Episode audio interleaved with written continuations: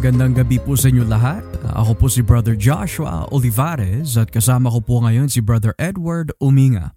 At kami po nagpapasalamat sa Diyos na nakasama po namin kayo muli nitong gabi sa The Gospel Podcast, isang programang theological kung saan pinag-uusapan at pinag-aaralan ang mga bagay patungkol po sa Panginoong Heso Kristo. Magandang gabi po sa inyo lahat, sa lahat ng mga taga-subaybay at tagapakinig po namin sa programang ito tuwing linggo ng gabi. At naway kayo po ay pinagpapala, pinalalakas at pinapalago ng ating Panginoon sa pamagitan po ng salita ng Diyos. At nais din po namin batiin ang aming mga kapatiran po dito sa Christ-Centered Worship Church here in Winnipeg, Manitoba, Canada, CCWC. Magandang gabi po sa inyo lahat, mga kapatiran po dito in Christ-Centered Worship Church. Ikaw ba ba yan? Meron kang ba gustong batiin itong gabi? Binabati ko po ang ating mga kapatiran all over the world, lahat po ng aming mga kapatid sa pananampalataya. I believe when this episode comes out, it'll be Christmas Eve, so we greet you all uh, a happy and a Merry, Merry Christmas. Lalo-lalo na po ang uh, mga kasama po namin dito sa Christ Centered Worship Church. Amen. Praise God. And uh, dahil it is uh, Christmas Eve um, this evening, nais din po namin that uh, talakayin muli ni Bayaw yung napag-aralan natin last week sa ating huling talakayan sa Teolohiya ng Pasko or the Theology of Christmas. Dahil napag-usapan ho natin that tuwing binabati tayo ng mga ibang kapatiran o tuwing tayo ho ay binabate ng mga kamag-anak, kapitbahay, katrabaho, mga minamahal po natin sa buhay, they greet us with Merry Christmas or maligayang Pasko. Subalit, napag-aralan po natin last week that maunawaan lang po talaga natin ang salitang o terminong maligayang Pasko kung titignan natin yung katuruan po nito mula sa Biblia. And we have come to learn that tuwing pinag-uusapan natin yung theology of Christmas, hindi natin uh, pinag-uusapan dito yung mga tradisyon na nakaugalian na po ng tao sometime later on in after the post-apostolic era where you have Santa Claus, reindeers, Christmas trees, and etc. Kundi, when we talk about yung theology of Christmas, we're talking about yung pagparito ng Diyos na ang Diyos ay nagkatawan tao upang tuparin ang kanyang kalooban sa persona ng Panginoon Heso Kristo upang maging pantubos ng ating kasalanan. Siya naging pambabayad sa lahu natin because of our transgressions against a holy God. At nagiging maligayang Pasko lamang kung tatanggapin natin itong Panginoon Heso Kristo. Subalit kung ang Merry Christmas lang po natin ay natatapos lamang sa pagbate at sa pagbibigay ng mga regalo, Subalit hindi natin kikilalanin itong Panginoong Jesus bilang Panginoon, Diyos at tagapagligtas at hindi natin pagsisisihan ang ating mga kasalanan. Walang saysay at nangwawalang bisa ang kahulugan ng Merry Christmas. Kasi kung tutuusin mga kapatid, the only ones who could truly celebrate Merry Christmas are those who are Christians, who have experienced the salvific power and nature of God in their lives. Pero hindi magagawa na isang hindi mananampalataya na i-celebrate ang Christmas lalo na kung hindi pa niya pinagsisisihan ang kanyang mga kasalanan.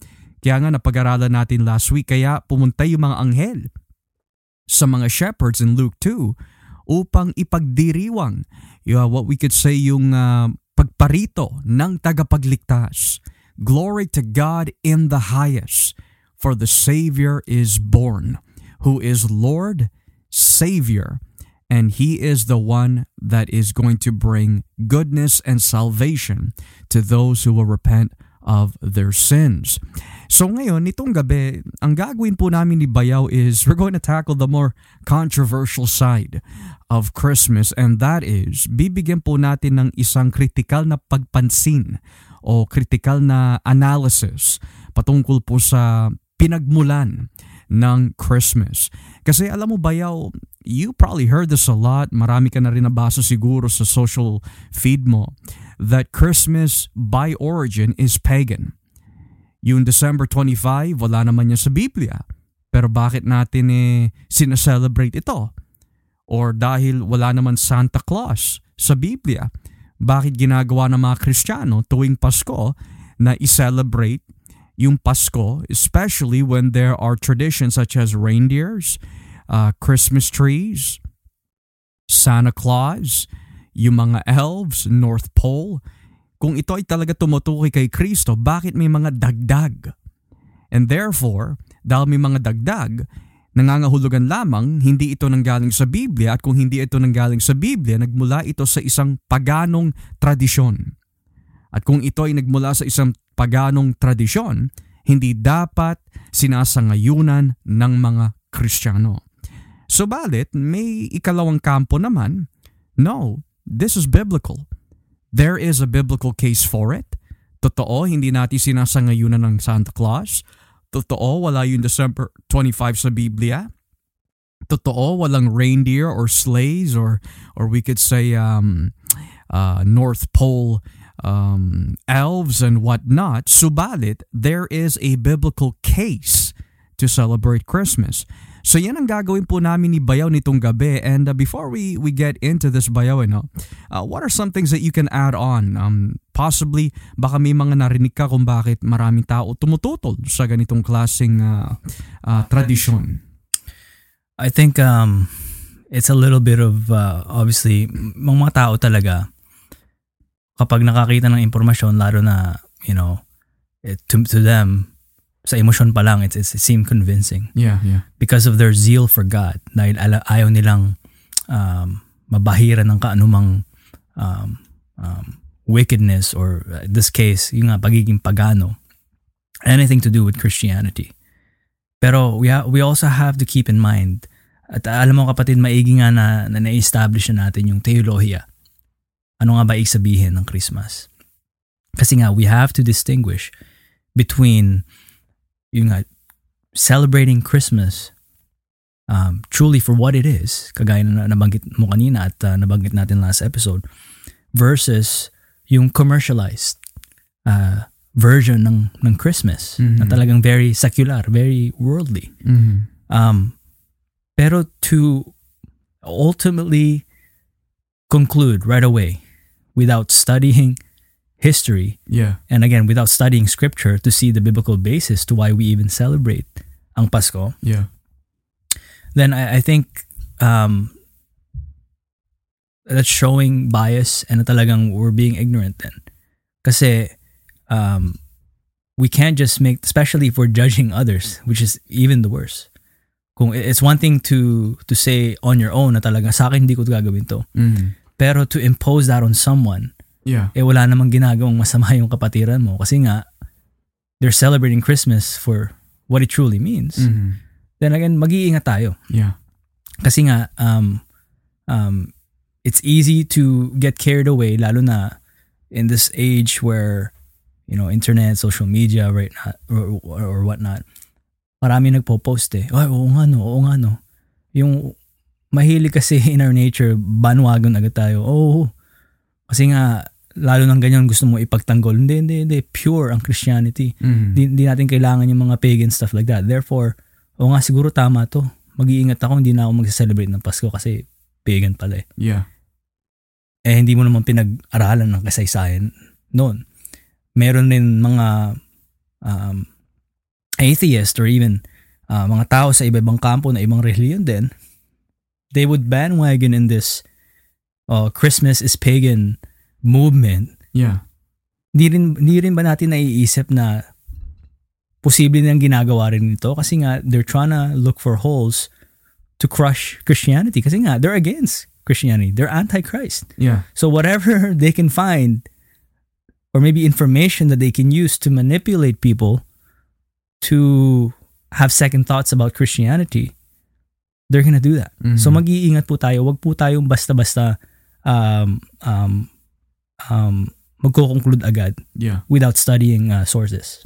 Kaya ang gagawin natin ngayon gabi, thank you for that Bayaw, is that because you mentioned the word source and sources, yan talaga ang gagawin natin kasi sa pag sinabi natin critical na pag-aaral, it doesn't mean that kinikriticize natin ang ating pinag-aaralan, kundi we are looking at a very uh, strong analytical perspective gamit po yung mga primary sources. Now, kapag sinabi primary sources, hindi natin gagamitin Facebook, hindi natin gagamitin yung Wikipedia, hindi natin gagamitin yung mga Twitter, hindi yan primary sources. Maari may mga uh, quotation dyan mula sa primary sources pero yung platform mismo na mga Facebook at yung mga etc. is not primary sources kundi titignan po muna natin sa sources mula sa kasaysayan kung saan talaga nagmula ang Christmas.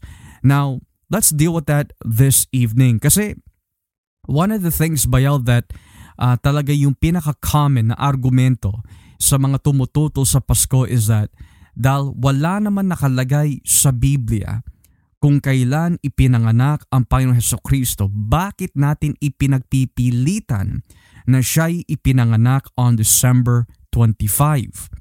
Now, this is interesting mga kapatid because ang alam lang ng karamihan is that yung tradisyon of December 25. Pero makikita ho natin mamaya na hindi lang December 25 ang naging petsa ng pagdiriwang sa kapanganakan ng ating Panginoon Jesus, kundi pati na rin January. Meron din siya araw in January kung saan pinagdiriwang ang kapanganakan ng Panginoon sa Kristo. So ngayon magbabasa po ng mga ilang sources po dito patungkol po sa kasaysayan and these sources I'm about to read are from historians mismo mga Christian historians, mga Christian scholars na talagang pinag-aralan nila yung kasaysayan ng ating paksa. So simulan po natin dito, bakit nga ba December 25? So let's look at the facts. No? Now itong source na babasahin ko po, ito ay nagmula sa The Encyclopedia of Christianity, Volume 1 by Ermin, Erdmans and Brill page 455. So ulitin ko po, this source is from the Encyclopedia of Christianity, Volume 1. Ito po nakalagay. The birthdays of rulers were celebrated in the Roman Empire, even after their deaths. Christians naturally felt inclined to honor the birth of their Lord or Kurios.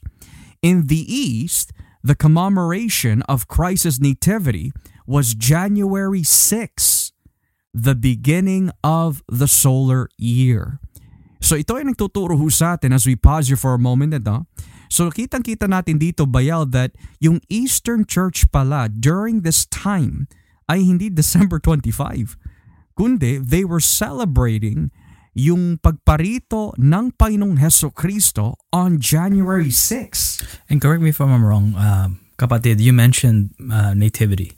Mm. Kasi I think in the ancient world talaga, it wasn't really known as Christmas as we know it now, Christmas. Yeah. Talagang Feast of Nativity at yes, ang tinawag yes, nito. Yeah. And depending where, where you are in the world, as you mentioned, in the East, it could be January and and I guess the, the, the 25th has become more of a Western tradition. Mm. Yeah, and it's interesting that you pointed that out because kapag sinabi yung nativity, this was the ancient practice noon. So there is, bagamat there's similarities, but yet there's also a difference of context pagdating po sa pagdiriwang. Now, bakit po nila ginawa yung January 6 is because during sa panahon po nito, gawain po ng mga tao noon under the Roman Empire that kapag namamatay ang kanilang mga Panginoon, they celebrate the birthdays of their Lord o yung nakalagay dito, their kurios. Pero sa mga Kristiyano, dahil ang kanilang Panginoon is not Caesar. Para sa mga Kristiyano during that time, ang Panginoon nila si Jesus. So instead of celebrating the Caesar, they decided to celebrate the Lord Jesus Christ. So for the Eastern Christians, sabi ho dito, the Nativity was January 6, the beginning of the solar year. So dagdag pa, this feast of Epiphany, now kapag sinabi po Epiphany, a manifestation of the Lord, celebrated Jesus' baptism when Epiphany spread to the west. It celebrated the visit of the Magi to the Christ child, and in about 330 or year 330, the Roman Church assigned December 25 as the birth of Christ. So ngayon, dito natin nakikita bayaw kung kailan na itatag yung tradisyon of celebrating Christ. It was by the Roman Church. Now kapag sinabi Roman Church mga kapatid, hindi ito pareha sa Roman Catholicism na meron po tayo ngayon. During this time, maayos pa ang iglesia noon. During this time. Pero nakalagay dito, in the year 330, the Roman Church assigned December 25 as the birth of Christ. And then, by the turn of the 5th century, the Roman practice was gradually becoming universal, where both December 25 and January 6 were observed. This created a season of 12 days. No, I just wanted to mention kasi na-mention mo Ep- Ep- Epiphany. Mm-hmm. Um, there was this feast called Feast of Epiphany, which um, they focused more on the public manifestation of Jesus in his baptism, Mm. to which it is tied to the Eastern Church, you know, choosing January 6. Now you said you mentioned the the the Rome uh, the Church of Rome or the Roman Church, so that's obviously a more Western uh, side of things. They um because of the fact that they they they place more emphasis sa Advent sa pagkasilang ni Kristo. Um yun ang naging dahilan to why they assigned December. Mm. December 25th. Um, again, obviously, um, depending on, um, you know, the liturgical calendar, kasi ang, ang church, eh, they, they would assign for the, for the church's traditions, the days that they have celebrated. Mm. May mga liturgical calendars dyan na ina-assign nila, oh, this is, you know, we've come to a consensus, ito ang, for example, the Western Church in, Rome, this is the day when we're going to celebrate whichever. In this case, uh, the Advent or you know Christmas. Yeah, it's, it's it's very interesting ba yun, no? Like when you think about what was happening in the early church right after the post-apostolic era, nakikita natin ang sentro pa rin na kanilang puso at isipan was how can we celebrate Christ? One was focused on the baptism and nativity. The other one was focused more on the manifestation of His coming. Ngayon, at the end of the day, hindi pa rin yung pecha naging sentro ng kanilang pag-iisip o puso eh. Right. To to again, which means na talagang you know it had nothing to do with the pecha in the first place. Kasi nga they they Yeah. wanted um I guess a day to celebrate Yeah. to celebrate the coming of Christ, Mm-hmm. which is obviously you know it's a great thing to celebrate. Yeah. How can you not rejoice that your Lord has come? Mm-hmm. Your savior has come. Yeah. right? So, again, for those, just going back to our introduction for those na, na sinasabi, oh, pag pagan, pagan, pagan, without checking the background to paano nga nagsimula itong tradisyon na to. Mm-hmm. I think, kumo, and I know you're gonna elaborate this uh, later on this later on, kumo ba around these dates, there are existing pagan traditions already? Mm-hmm. are we then to conclude agad, oh, kumo may mga ganun na tradisyon at napaland din yung tradisyon ng ng Christmas Mhm. in the early church, that means na ang ang roots ng Christmas pagano din. Kasi Yeah. maraming mga tradisyon na pagano during that Yeah. time. Yeah. I think that's a that's a very poor argument ar- argument to make kasi nga as you mentioned um uh, pastor ang naging focus talaga ng church is to celebrate the incarnate Christ. Mm. So we have to be careful. And even that word pagan and we were talking about this earlier. There's nuances in that. Eh. In the ancient world, the word pagan had such a broad usage. Eh. Um, the word pagan nanggaling ito sa sa terminong uh, paganus which is Latin. Pero the original meaning if you would to if you would um, study the the etymology of the word pagan at uh, when I say etymology, ang sabihin nun, pinag-aaralan natin yung kasaysayan um, or origin ng mga Mm, ng mga pinagmulan. ng mga salita Yeah. right? And and over the course of time, you would learn in its semantic range, depending on different eras. Then Yeah. minsan may mga nababagong meaning or na, nag extend yung range ng ng ibig sabihin ng nung word na yun. Mhm. Now for this case, yung word na pagan, Yeah. originally, it was referred to something na um, that's of the nature or character na rustic. Yeah, yeah. And when we say rustic, you know, it pertains to the rural side, the countryside. So very rustic.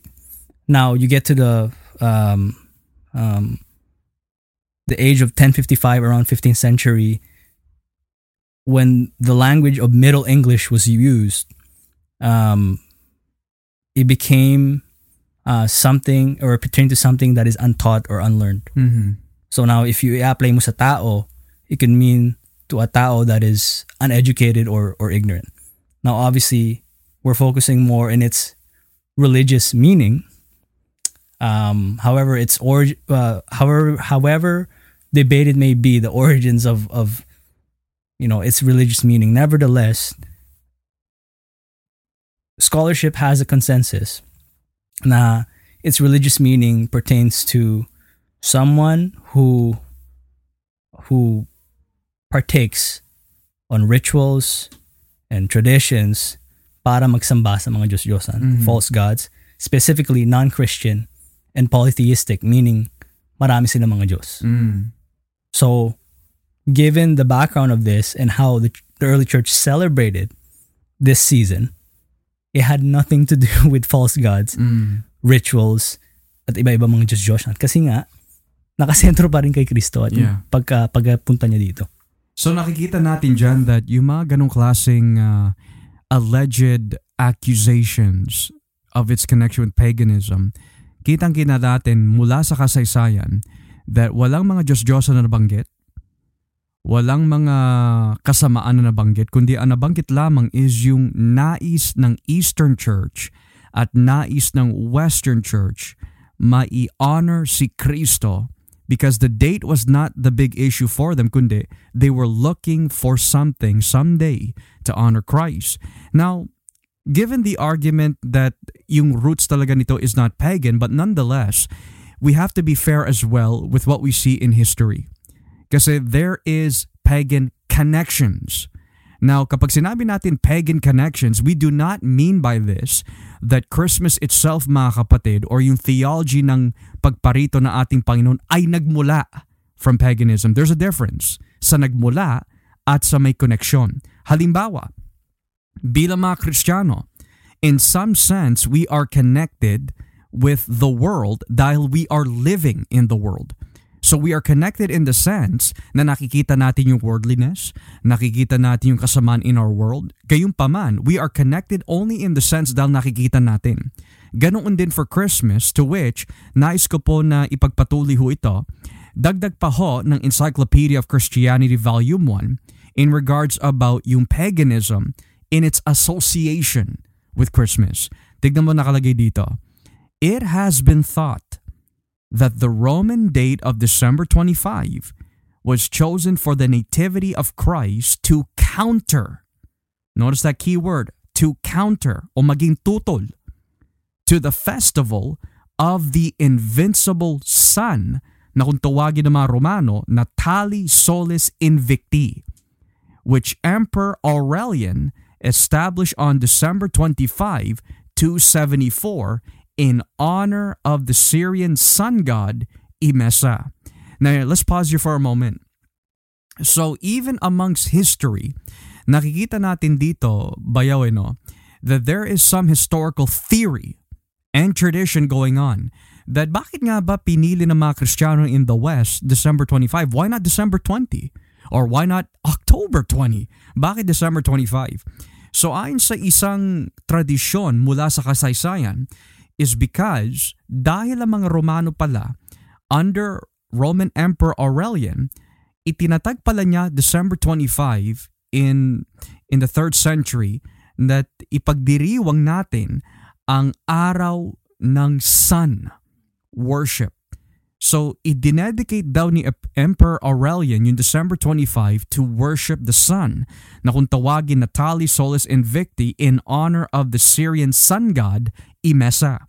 So ngayon, under this theory, sabi po ng ilan, kaya pinili ng mga Western Christians particularly the, the church in Rome, yung December 25, para hindi nila gamitin yung araw na yon to compromise or submit to the Roman emperor worship.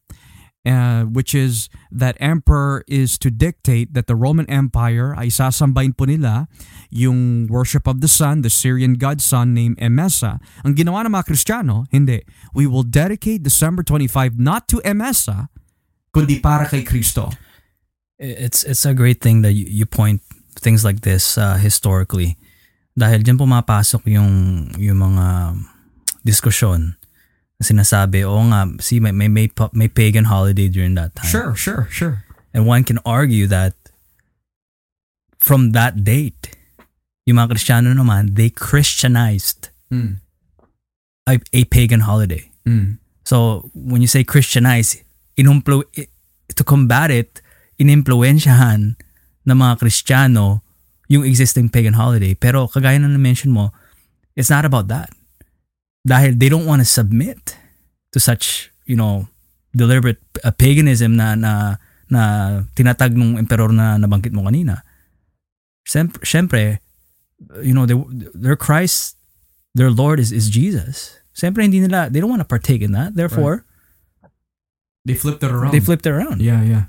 Although being part of that empire, you're still part of that, that world, but they're not gonna sub, they're not gonna submit to that. And Mm. and honestly, that's that's a that's an advantage to the Christian using that using that as a as an argument. Yeah. But again, going back, I think it's, it's good that we study this critically, and then we mention these uh, key figures and, and key, um, I guess, um, pangyayari historically. Kasi nga, uh, as you mentioned, we want to be fair. Eh Yeah. um, you know, because merong tinatawag na confirmation bias. We want to apply that same critical thinking at, I guess, to some degree, skepticism sa mga nagsasabi ngayon. Kasi nga, kagaya ng we don't ba- bandwagon sa, sa side, sa kampo na nagsasabi, ah, pagano, pagano. We, we also don't want to just, hindi, mali kayo, hindi kayo, mali, mali kayo. Um, hindi paganong Christmas. Again, it's, it's a good thing that we've established biblically the case to you know, ano nga ba ang the, uh, uh, theology ng Christmas. Yeah. Pero again, mentioning, you know, key figures and mga pangyayari sa history, I think it's gonna help us uh, develop a, a better understanding kung, again, why why pecha ng 25th and why do the why, why did the early church even celebrate this in the, in the first place? Sa kabayaw eh, hi- hindi naman natin ah, tinataas kung alin sa mga kampo ito ang tama eh. Ang hinahanap natin katotohanan eh.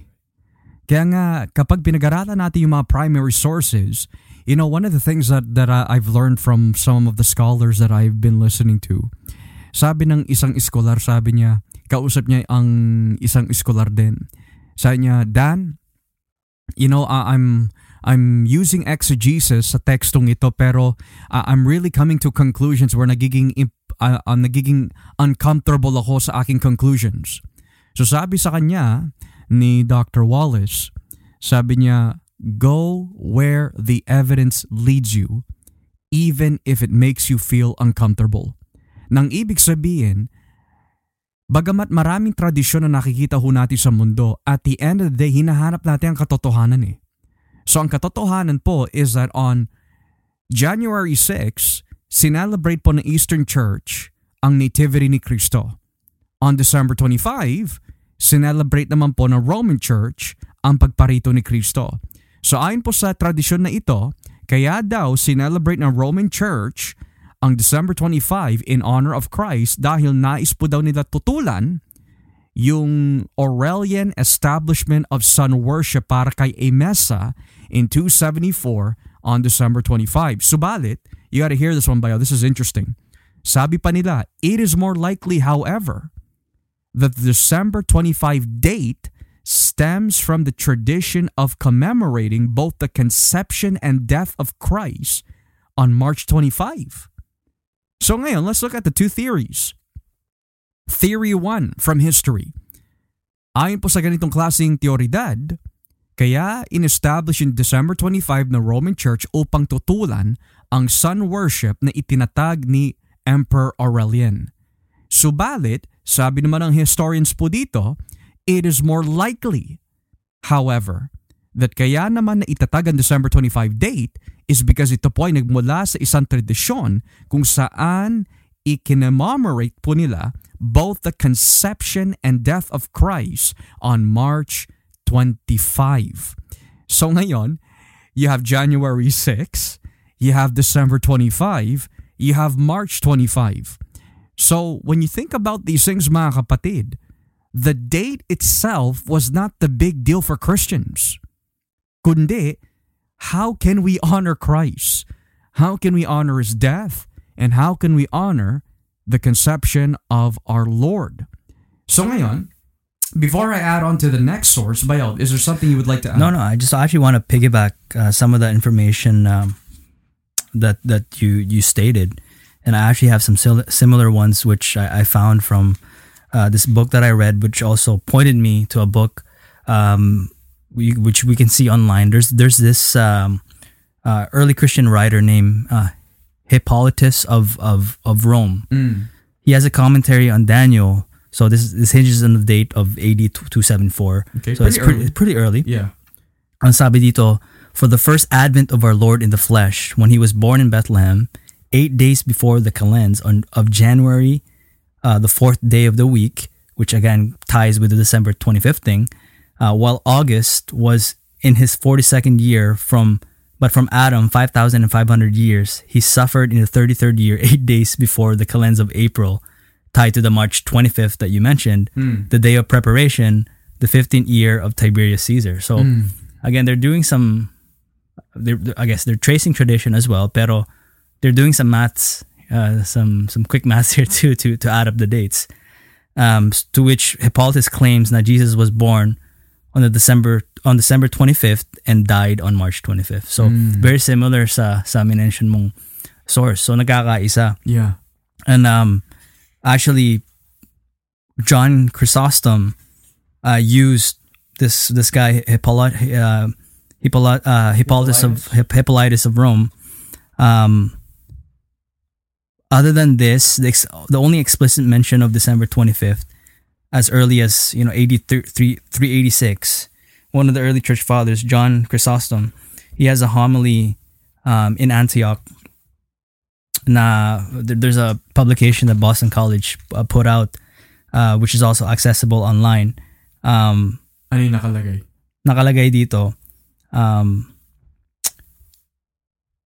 John, John Chrysostom, a writer of uh, the Eastern Church, claims that the celebration of the feast for the birth of Jesus is an ancient tradition. Mm.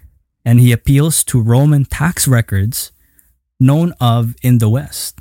Yeah. In, in his homily, he states that the 25th of December is the day of the birth of our Savior Jesus Christ. Mm. So there are four points uh, John Chrysostom makes. Point number one December, December 25th, as a date of Christ's birth, was known from the beginning in the Western Church. Mhm. Point number two Christians in his day were arguing about whether or not the day was accurate. So again, there's that debates, but again, hindi yun yung main emphasis. Oh. Number three, he gives three proofs for the December 25th date. Number four, he never mentioned any pagan celebration in his exposition. Instead, he appeals to scripture, history, and tradition. Mm. Notice, again, the lack of walang-walang halong pagan na uh, you would think the early fathers would be careful in in mentioning Christianity or any of its tradition. Pero wala nabanggit. Wala, walang, walang nabanggit na, na paganism. eh. Oh. So again, and these are some pretty early dates, and they always appeal to scripture, uh, history, and tradition. So unless it violates scripture, uh, I think Christians are, are, are quite safe uh, being in this campo. Mm. No, thank you for sharing that, Bayo. So, bira mo, from one historical source to another, nagkakaisa. Bakit po? Dahil iisang observation lamang tinitignan nila and that is the origin, the history, at kapag nakatingin po tayo sa primary sources, kung ano yung nakalagay lamang sa primary sources, yun din ang magiging conclusion po ng kanilang observation. Naayon po sa isang uh, Reformed Baptist historian ng pangalan Nick Needham, ayon sa kanyang libro na kung tawagin 2,000 Years of Crisis Power, Volume 1. Ito po ang kanyang sinabi in page 196 ng kanyang libro. The celebration of Christmas on December 25 also became an established practice in the 4th century. It is first mentioned in Western worship in the year 336. The date, notice this, was the pagan festival of the birth of the sun. Eh di ba yan yung nabanggit kanina? So talagang yes, there's are, there are pagan associations and connections. We do not deny that. Hindi dinideny ng ng um, historian. Because nagkataon yung date. Exactly. Not a connection, meaning That's where it came from. magkahalong tradisyon Yes. na pinag, pinagsabay pagano at Kristiyano. Yes. No, no. So when we say association, association only in the sense that nagkatugma yung mga dates nila. Okay? Now, notice what it says here. The date was the pagan festival of the birth of the sun taken over, notice this, and Christianized by the church. Which means that totoo, December 25 para sa mga Romano, para sa mga pagano, para to those who were worshippers of idols, dinedicate nila yung kanilang araw for the sun god. Pero notice what it says here. Pero para sa mga Kristiyano, they use this for Christ. Ngayon sabi, the customs of the old Roman festival of the Saturnalia on the 17th to the 21st of December kung saan the candles were lit, parties held, and gifts exchanged also became attached to Christmas. So notice this. Ngayon, in December 17 hanggang 21st, may tinatawag na Roman Festival or Roman Saturnalia. It was a, masasabi natin very correctly, a pagan uh, celebration po talaga.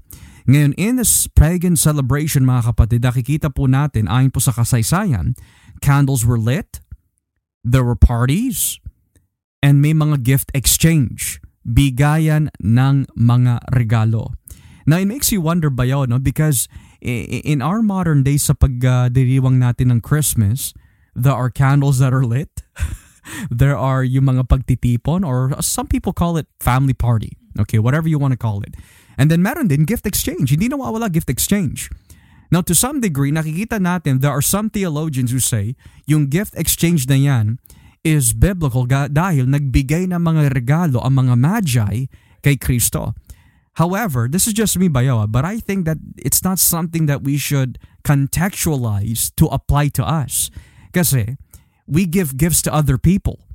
It's not like we're giving this gift to Christ. Eh yung ginawa ng mga magi, ibinigay nila yon kay Kristo dahil siya yung hari. Right? Meron, maganda yung nabanggit mong yan kasi nga th- there's a point na talagang nandun yung pag-iingat. Yeah. Lalo na again, distinguishing true Christmas and yung naging secular na commercialized na, na Christmas. Right. For example, gift giving na mention mo. Ano ba nangyari sa sa more modern context when it comes to Christmas na as a as a worldly tradition na hindi na hindi na the Christmas, the Christian Christmas, but the the worldly Christmas. Meron yung may oh are are you, are you in the naughty list? Ikaw, how good were you this year? Ganon ganon kundi ka if you weren't good, you're gonna get you know uh, a coal, a piece of coal. If you were good, you're gonna get gifts that has nothing to do with Christianity. First of all, while while it it it um I guess it could it could um um I guess suggest Mm. na it's good to be morally good. Yeah. Kasi nga lalo na yan may rewards pa. Oh, I'm gonna be morally good. Therefore, I'm gonna be morally good kasi nga may my gifts. Mm. But if you think about it, that's the totally opposite of uh, the message of of the true Christmas, Yeah. which is the greatest gift Is Christ. is Christ, Yes. And your good works had no part part of it. Mm-hmm. He was given to you nonetheless, as a, as an undeserving sinner. Mm-hmm. You didn't have to earn Christ coming here and Him living the law and dying for you. Yeah. God gave His Son because He for God so loved the world. Binigay niya ang kanyang anak. right? Yeah. So it has nothing to do with, or it's, it's completely the opposite of of how the world would view gift giving. Yeah. Because there's always something attached to it, or be good, and then you're gonna receive gifts.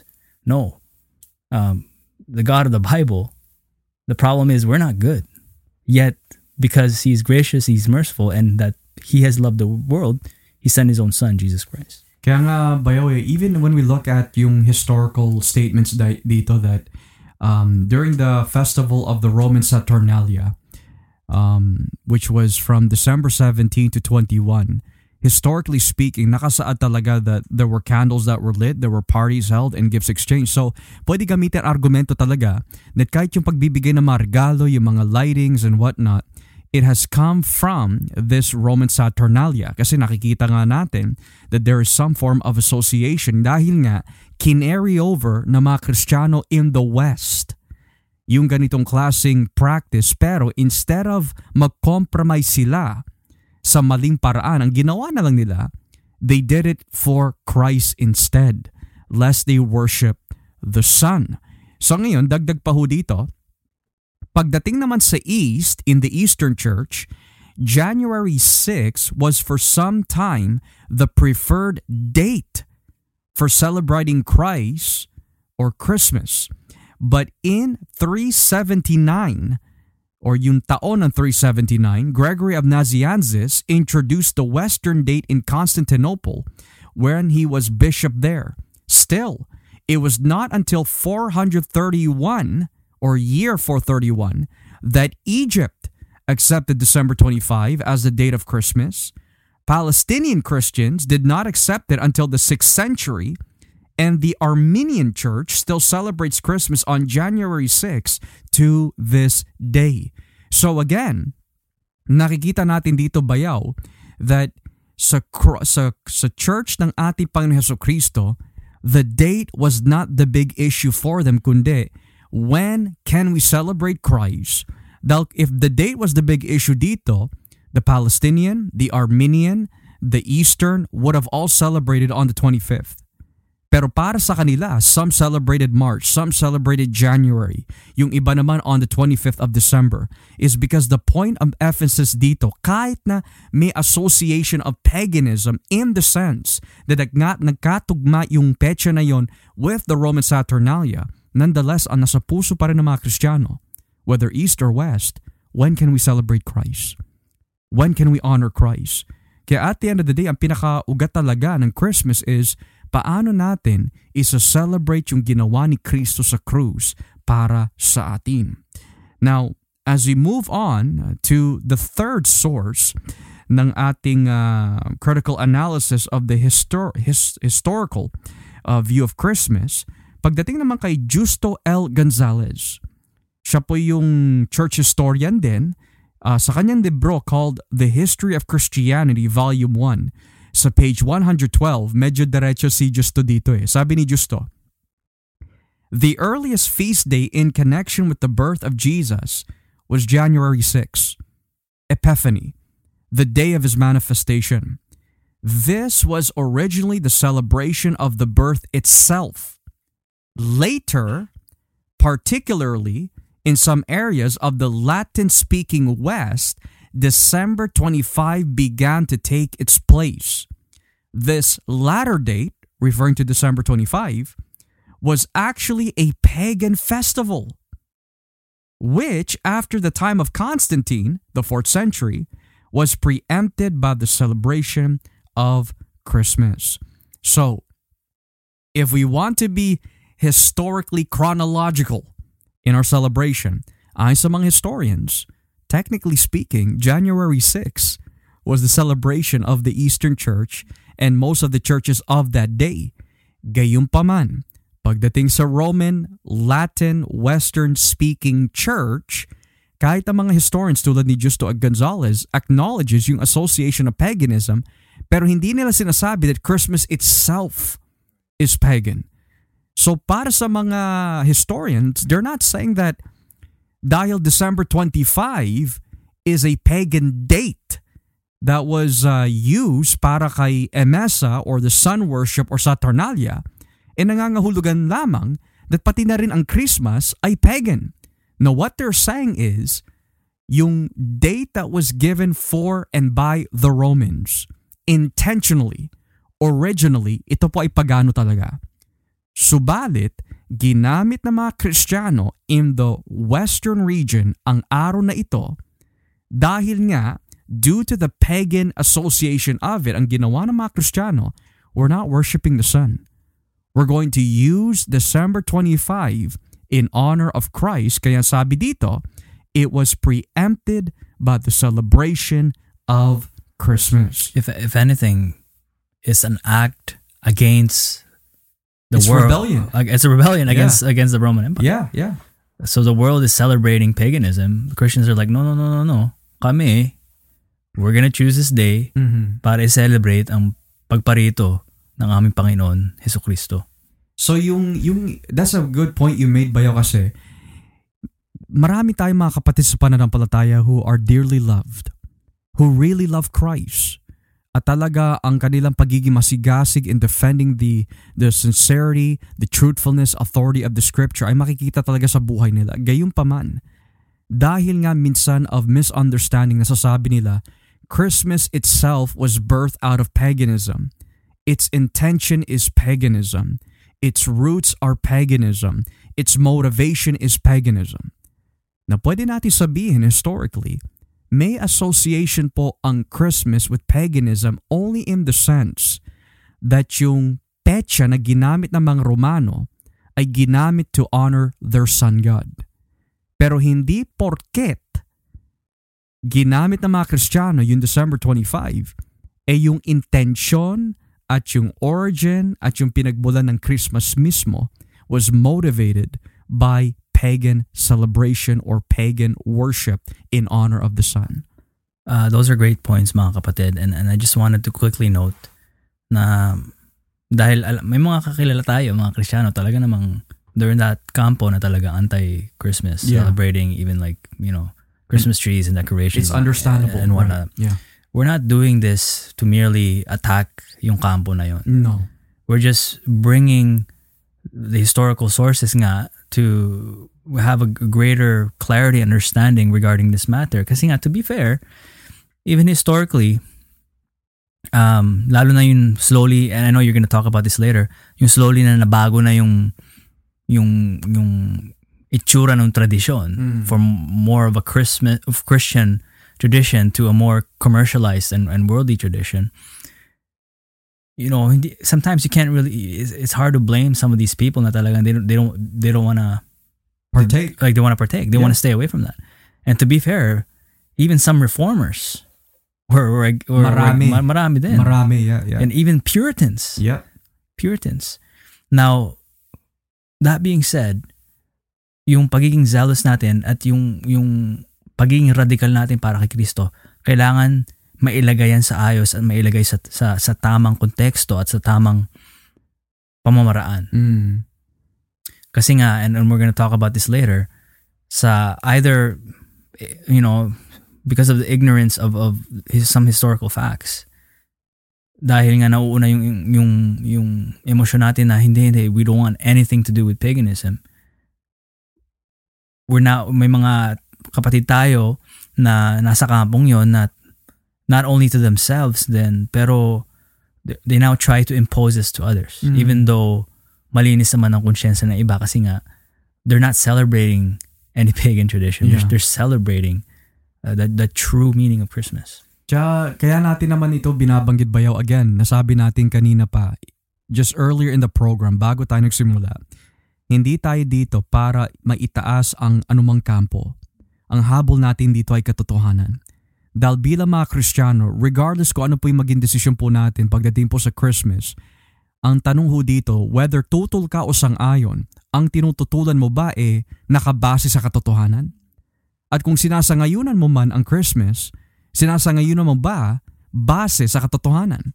The reason why truth should be the foundation of the Christian church is because, tignan mo nakalagay dito sa unang Timoteo 3.15, babasahin ko ho.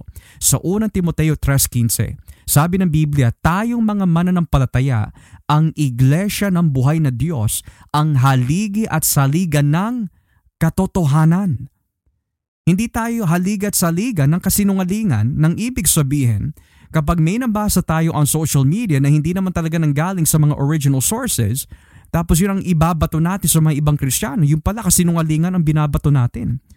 So hindi trabaho ng mga Kristiyano na maghatid ng kasinungalingan kundi kung pag-aaralan maigi, makikita natin ang katotohanan. Ang masama pa doon, and at times, it's quite sad, mahantong yun sa sobrang radical nila. And again, I'm not saying being radical is wrong. Again, kailangan mailagay yun sa tamang konteksto at pamamaraan. Yes, yes. But may mga kilala tayong professing Christians na iba na when they witness a fellow Christian that celebrate Christmas, they they they they straight up tell them, "Ba't mo ginagawa yan? Pagano ka ba?" As if to say, "Kristiyano ka ba talaga? Why are you doing that?" Right. So now they're they're putting A burden. a burden on a brother when which again you're not supposed to and we're, we'll elaborate on that more later um, but again both sides meron dapat may pag-iingat yeah. pero all in all kagaya na mention mo kapatid um, doon tayo sa katotohanan Ngayon, nabanggit mo kanina yung mga ibang tradisyon bayaw. So nais po namin ma-share naman po ito historically, yung mga dagdag na yan. For example, yung pinaka-main figure talaga ay si Santa Claus eh. Saan nga ba makikita natin sa Biblia? Isang matabang lalaki na puti ang buhok, wearing red suit, who lives on the North Pole. Saan natin mababasa mula from Genesis to Revelation na may Santa Claus? And the answer is an obvious, no, we cannot find it. Hindi talaga natin nakikita. Subalit, may bibigay ko lamang po yung tradition behind Santa Claus and then ibibigay ko po yung transformation itong Santa Claus over time historically. Unang-una, itong Santa Claus is known by several terms. Saint Nicholas. Saint Nicholas. Ngayon, itong Saint Nicholas po na ito mga kapatid, believe it or not, siya po ay isang solid na Kristiyano. Uh, I believe sometime in the 4th century. And tradition even states na itong Saint Nicholas ay isa sa mga ilang theologians na naging malaking instrumento na ginamit ng Diyos upang madepensahan ang pagkadiyos ng Panginoong Heso Kristo at the Council of Nicaea in the year 325. Now, there are also traditions bayaw where it is said, ewan ko lang, hi- hinahanap ko kanina eh.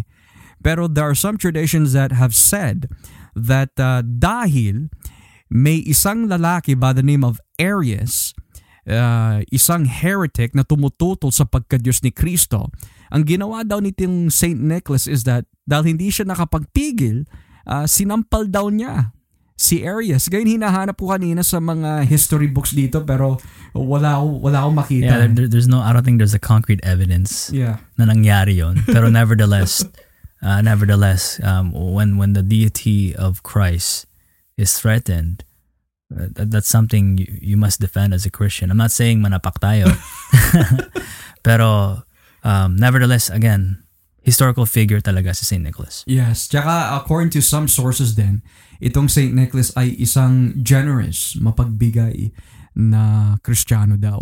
Subalit, subalit, when we look naman into history, going back naman dun sa The Encyclopedia of Christianity, Volume 1, pagdating po dito in page 455 kanina, ito po yung naging transformation from yung St. Nicholas, yung tinutukoy natin kanina, into yung big red fat Santa Claus um, na nakikita po natin in the Western society. Now, basahin ko po, no? ito po nakalagay.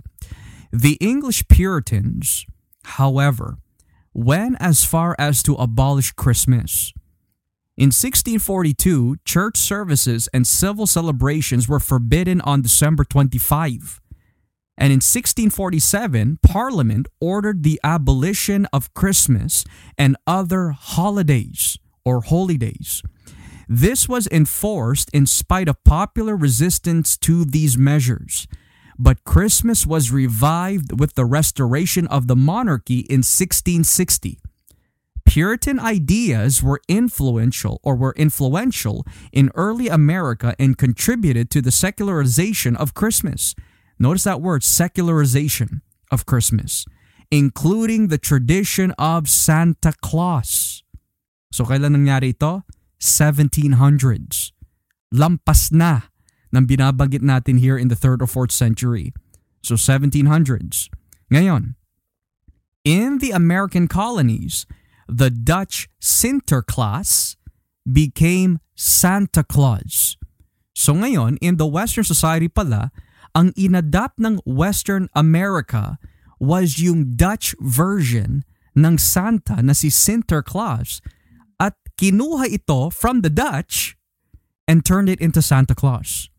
Ngayon sabi, and the visit from St. Nicholas was transferred from December 5 to Christmas Eve. Puritan aversion to saints' days and bishops resulted in modifying Santa's appearance so that he much more resembles the god Thor from Nordic mythology than the early 4th century Saint Nicholas. So, Bayo, here's the thing. It wasn't yung Christians from the 4th century na gumawa nito. It was the Americans. Now, nasabi mo kanina, yung mga Reformed, yung mga Puritans, hindi sila sang-ayon. Kitang-kita natin yun, naka, na, nabanggit nga eh. The English Puritans, however, went as far as to abolish Christmas. Hindi sila sang-ayon. Subalit dahil po in the 1660s or 1700s, ang ginawa po ng mga ito is that they secularize yung Christmas, ginawa nila makamundo in a sense, where kinuha po nila yung Dutch version ni Santa Claus na si Sinterklaas at ginawa Santa Claus. Ngayon, iniba din nila yung anyo ni St. Nicholas upang maging kahawig dun sa Diyos-Diyosa ng um, Norse mythology na si Thor. Now, believe it or not, si Thor, kung talagang titignan natin, hindi ito yung Thor na binabanggit natin sa Marvel. Ha? Iba yung itsura ng Thor sa Marvel dun sa itsura ni Thor in the original Nordic mythology. Sa original Nordic mythology, mga kapatid, si Thor ay isang malaking lalaki, isang matabang lalaki na maraming muscles, at siya po yung tinatawag na God of Thunder sa kanilang paniniwala and the God of Wind too, if I'm not mistaken, and Fire. Ngayon, kung tatanungin natin, saan ba nagmula si Santa Claus? Bakit siya mataba? Bakit siya ganito? Bakit siya ganyan? Is because, mga kapatid, according to the 1700 statement na nakikita ho natin dito, mga dagdag na lang po yan later on to modify Christmas. Now, here's one question that we need to ask. Dahil may Santa Claus, nawawalang saysay ba ang pagparito ni Kristo? Dahil may mga dagdag na. Should Christians celebrate Christmas or not? Well, according to what we see in the Bible, mauuwi pa rin sa Biblia. No matter what you do eh. Kasi baya when you think about it, kahit may mga dagdag na nakikita natin, mauuwi pa rin sa Biblia. Tulad dito, may mga kapatid tayo sa pananampalataya. Tuwing Halloween, on October 31st, instead of celebrate po nila ang Halloween, ang ginagawa nila, they turn it into Hallelujah Night. Why? Because they don't want to celebrate. Now, I want to be careful. Yung mga ibang Kristiyano that do Hallelujah Night, ang pinag-uusapan natin dito ay yung mga Kristiyano na hindi naka-costume. Kasi may mga iglesia na nakakalungkot and we say this with love pero sinasabi nila they don't want to compromise with Halloween kaya tinatawag nila Hallelujah Night. Gayun pa man, nagka-costume pa rin. Wala pa rin pinagkaiba, nag-compromise ka pa rin eh. Subalit, when it comes to Christmas, hindi natin may iwasan that gawain tala, talaga ng kaaway at ng mundo na babuyin yung mensahe ng Pasko. Babuyin yung mensahe ng pagparito ng Panginoon. Because the job of Satan is to always counter the truth and to lead men to confusion. So now, what are your thoughts about this? Bayo, now that we've seen the historical data. Again, going going back to the the question, is Christmas pagan or yung pinanggalingan ba ng, ng Christmas um, or the roots, yung tradition na to ay, is it pagan? I think we've established, having studied the sources na historically talagang hindi yun ang view ng, No. ng, ng early Christians. No. And even the true Christians that are, that are, you know, living now, hindi naman talaga ang sineselebrate nila Santa Claus ano because they're really celebrating Christmas for, for what it is and that is they're, they're celebrating yung pagparito, pagparito ni, ni, ni Kristo. Now, having said that, uh, as you mentioned kanina, it is quite sad Mhm. na nangyari nangyari yon over time na nabago at nababoy na. Pero again, we have to make the dis- the distinction. When we say nagse-celebrate tayo ng Pasko or can we celebrate uh, Christmas as Christians, it depends eh. It depends. Kasi number one, which Christmas are you talking about?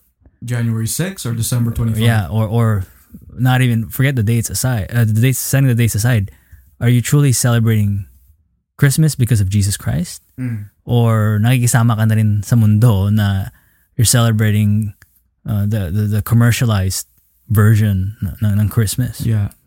So having cited history and tradition, we can conclude that Christmas is in fact hindi pagano. Mhm. But can we say yung commercialized Christmas now as we see it in the world? Is it pagan? Still no. Going to the, the, the, the strict and critical definition of pagan. But can we say secular to? Oh, oh very May secular. halo na. May halo na. Yeah, may halo na Uh, talaga. especially when you're talking about its uh, contemporary practices. Kasi Mhm. nga, you know, from from from Christian hymns that pertains to the incarnation and, and nativity of Christ, um, kung ano nung Mariah Carey na ang kakantahin. Mm. Or, you know, Santa Claus na, reindeer and all these things. However, in the end, mauwi, as you mentioned, sa Biblia pa din eh. Mm. And um, although contextually, um, this this text deals more with with feast and and, and the Sabbath, um, pero we can't be judgmental sa ating mga uh, kapatid in either camp. Yeah. But firstly, I, I would say, um, kagaya na nabanggit sa sa um, sa Romans 14 eh, verse 5, each one should be fully convinced in his own mind Mm. in regards to whether or not talagang, you know, may mga kapatid tayo, they want to esteem one day as better than the other. Who are we to judge that person? If they're they're gonna use that day, gusto na gusto nilang gamitin yung December 25 to celebrate Jesus Christ and His coming, we can't judge that. Mm. Now, at the same time, I would say also if, if one wants to abstain o umiwas sa celebration, nasa sa kanila rin yun. Mhm. That's between you and God. Mhm. Pero to now um, enforce na bawal, bawal, eh ang sineselebrate naman ng mga yun, yung tunay na Christmas talaga. Yes, yes. You know, like, you're now adding something na, you know, makakatisod pa sa, sa kapatid mo. Mhm. At hindi dapat gawin yun eh. Mhm. right? So, biblically speaking, yes, we can celebrate Christmas given na we're not violating scripture. Mhm. Kasi may mga celebrations and, you know, Christmas season is included in this kasi nga may mga parties talaga na kung we're gonna sin during the, these celebrations, then yeah, don't partake. Pero kung wala namang, you're not doing anything sinful, you're not partaking to anything that violates scripture, you know, I don't think there's anything that's that that's should stop you from celebrating the, the coming of our Lord. Kaya nga gusto ko ulitin yung sinabi mo dito sa Roma 14.5. Sa Roma 14.5 sa Tagalog, may mga taong naniniwala na mas mahalaga ang isang araw kesa sa ibang mga araw. Mga tao namang pare-pareho lang para sa kanya ang lahat ng araw. Ang bawat tao ang bahalang magpasya para sa kanyang sarili tungkol sa bagay na iyan. Now, ang konteksto, kailangan maipaliwanag din ang konteksto nito. Bakit nasabi ni Pablo ito is because you have the Gentile Christians na akala nila sa kanilang mga sarili, they are the stronger one in faith at malaya na nila gawin ang lahat ng bagay. Habang may mga Jewish Christians na may tuturing po nila weak in the faith pagdating sa konteksto ng konsensya. Where to them, uh, Sabbath was very important. To them, may mga certain feast that was important. So sabi ni Pablo, in short, kung ginagawa naman nila ang mga bagay nito in honor of Christ, kayo mga hintil, don't bug them. Kayo naman mga Hudyo, Huwag mo ipagpilitan ang mga diet ninyo Yeah. sa mga hinti. It's, it's one thing, you mentioned that then sa, sa Roma 14 eh. Pati yung pagkain nila na-mention eh. Meron may gusto ng gulay, yung isa namang karne. Pero here's what's important mga kapatid. Kung i-apply po natin yun sa ating buhay, whether you celebrate it or not, that's between you and God. Pero sabi din ng Biblia, huwag natin hatulan ang ating mga kapatid. Saan na natin mababasa yon? Napakadino oh. sa talatang Gs. Kaya huwag ninyong hahatulan o hahamakin ang iyong kapatid kay Kristo. Hindi sinabi huwag mo hahatulan o hahamakin ang iyong kapatid na pagano. Hindi. Kristiyano ang sabi ni Pablo. Sapagkat tayong lahat ay haharap sa Diyos at siya ang hahatol kung ginawa natin ay mabuti o masama. Now, before we come to a close bayaw, another thing that I forgot to mention is yung famous passage sa aklat ng Jeremiah chapter 10 na madalas na ginagamit ng ating mga kapatid na minamahal in the churches, universally. Yung mga iba, they are against Santa, habang yung iba naman are against Christmas trees. At ang ginagamit po na teksto is Jeremiah chapter 10 verse 1. So sabi dito, sa Jeremiah chapter 10, uh, simulan natin dito sa talatang uh, 4 no? Para ito yung madalas ginagamit talatang 4 pagkatapos pinapalamutian nila ng pilak at ginto at pinapakuan ng mabuti para hindi matumba ang mga Diyos-Diyosang ito'y parang taong panakot ng ibon sa bukid na hindi nakapagsasalita. Kailangan pa na itong buhatin dahil hindi ito nakakalakad. Huwag kayong matakot sa mga Diyos-Diyosang ito dahil hindi sila makakagawa ng masama at hindi rin makakagawa ng mabuti. So, ang madalas na nagagamit in the book of Jeremiah ay yung ganitong klaseng teksto na dahil tumutukoy daw ito sa trees or kahoy e nangangahulugan na po ito ay tumutukoy sa Christmas tree and therefore proof text na hindi dapat magtayo ng Christmas tree. Pero ang tanong dito mga kapatid, sino ba ang kausap ni Yahweh? Basahin natin ang talatang uno. Mamamayan ng Israel. Pakinggan nyo ang sinasabi ng Panginoon Sinasabi niya huwag ninyong tutularan ang pag-uugali ng mga tao sa ibang mga bansa na naghahanap ng mga tanda sa kalangitan. That has nothing to do with Christmas trees tuwing itinatayo ng mga tao during Christmas. Pangalawa, huwag kayong matakot sa mga ganyan tanda kahit na, na ang mga tao sa ibang bansa ay takot sa mga tandang iyan. Walang kabuluhan ng kaugalian ng mga taong iyon. Pumuputol sila ng puno sa gubat at pinuukitan nila sa mahusay na manguukit. So what's the context of Jeremiah unang-una? Ang buong konteksto at tema ng Jeremiah is not about Christmas trees, kundi ang Israel ay nag-backslide. Nag-backslide into idolatry. Sabi ng propeta, Israel, huwag niyong tutularan yung mga ibang bansa. Anong ginagawa ng mga ibang bansa? They are looking for signs from heaven. They are creating their own gods from trees. Pinapaganda nila yung mga Diyos-Diyosa nila from the trees. So yung ganyang klaseng paggamit ng teksto is contextually and historically wrong. Hindi ito tumutukoy sa Christmas trees. Ito po ay tumutukoy sa panahon po ni Jeremiah in regards about pagan nations. Now we can use the word pagan. Those pagan nations where the Jews have a tendency na gayahin sila. Wala ito kinalaman sa Christmas trees. Thank you for the explanation of that, uh, Pastor. And I hear I hear that um, every time uh, sa mga you know karamihan na nasa kampong yon na talagang against the Christmas. Lalo na yung na verse 3, talagang gusto gusto nila yun eh. Pumuputol sila na ng puno sa gubat, ipinauukitan nila na mahuhusay na mauukit. Like, kung mo nabanggit yung puno or, or tree, oh, doon ang galing yung tradisyon, pagano. Eh First si Kristo nga, naipako sa puno eh. Right. Right? Curses the man who hangs on the tree. And um, hindi lang yun.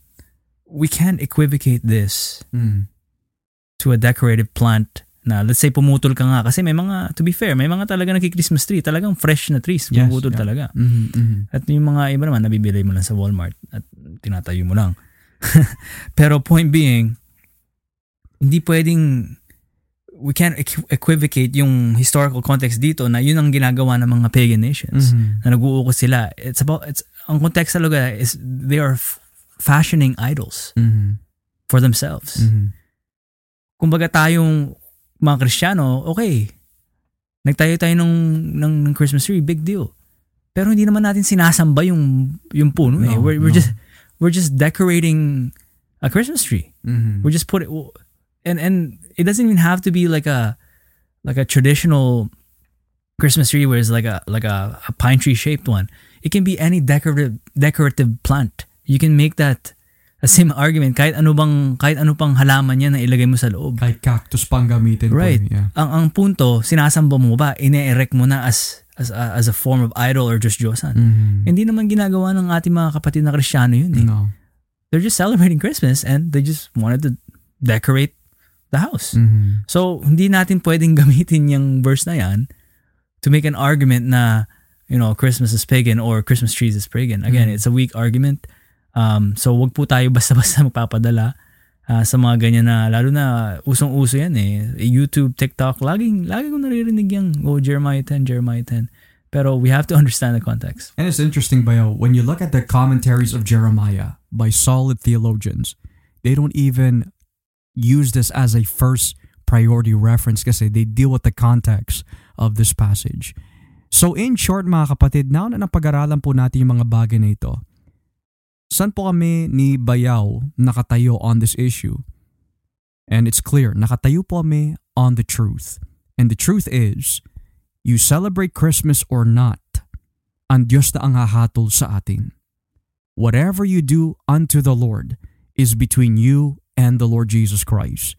Dahil, if we celebrate Christmas, pero sasabihin ng ilan, kasalanan yan, nagkasala sila. Dahil hinamak at hinusgahan at hinatulan na yung mga kapatiran. At kung gagawin namin ni Bayaw na sabihin sa mga ayaw mag-celebrate ng Christmas, alam mo, uh, napakakitid ng mga pag-iisip ninyo. Parang hindi kayo open-minded sa katotohanan. Nagkasala din kami ni Bayaw dahil kung ginagawa nyo yan, yung pag-iwas nyo sa Christmas in honor of Christ, we will honor that. Kasi ginagawa mo yun para sa Panginoon eh. So sabi ng Biblia, sa talatang 22 ng Roma 14, kaya ano man ang iyong paniniwala sa mga bagay na ito, ikaw na lang at ang Diyos ang dapat makaalam.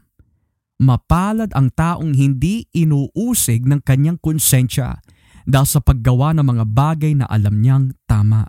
So sa madaling salita, kahit na i-celebrate mo ang Christmas pero kung sa konsensya mo, talagang inuusig ka pa rin, nagkakasala ka kasi you're not doing it for Christ. Huwag mo na lang gawin.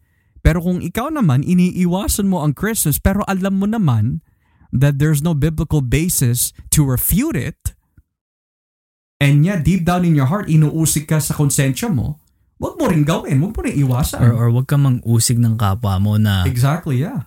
you know, malinis naman ang konsensya nila. They're Hmm. celebrating the incarnation of Christ. Mm-hmm. Hindi si Santa Claus, hindi mga reindeer. Yeah. Tapos, magiging, ano ka pa, makatitisuran sa kanila or, or you're giving them misinformation na Yeah. pagano yan. No. Mag-iingat po tayo mga kapatid. Hindi dapat po ganyan ang, ang, ah, ang, ang at pagtrato natin sa ating mga kapwa Kristiyano. Yeah. Kasi nga, in the end, kung ginagawa naman to honor Christ, huwag natin hatulan. Tsaka ano eh, the most important thing ba yun, when you come to think about it, mag-celebrate ka man ng Christmas o hindi, kung wala kang tunay na kaugnayan kay Kristo, both sides don't mean anything. Dahil mahuhulog at mahuhulog ka pa rin sa impyerno. Kung hindi mo tatanggapin ang Panginoon Heso Kristo bilang Diyos tagapagligtas at Panginoon ng iyong buhay, and you will not surrender your life to His Lordship para sa iyong ikabubuti to the praise of His name and glory, kahit anong side ang kunin mo dito, impyerno pa rin ang ating baksak. Kaya ang kagandahan ng Pasko, theologically speaking, not the secular version but theologically speaking, is na parito po si Kristo. Siya ang magandang balita. And if you will come to Christ and repent of your sins, gumawa na po ang Diyos Ama ng paraan upang mapatawad ang ating kasalanan, upang sa araw ng paghuhukom, makakaharap po tayo sa Kanya, not as guilty, but as innocent, not through our righteousness, but the righteousness of the one whom God raised from the dead on the third day. At ngayon, nakaduklok sa langit and is seated at the right hand of the Father. Kaya purihin po ang Panginoon and we pray that we have come to an understanding of the message and the critical historical analysis of Christmas. At the end of the day, let all things be done to the glory and praise of God. Ako po si Brother Joshua Olivares, kasama ko po si Brother Edward Uminga. Pagpalain po kayong lahat. Maligayang Pasko po sa inyong lahat. And uh, not Merry Christmas to those who do not celebrate it. At the end of the day, Christ should be the focus of our everyday living. God bless you. May the Lord keep you. At wag po natin kakalimutan si Jesus ay Diyos. Take care and bye-bye.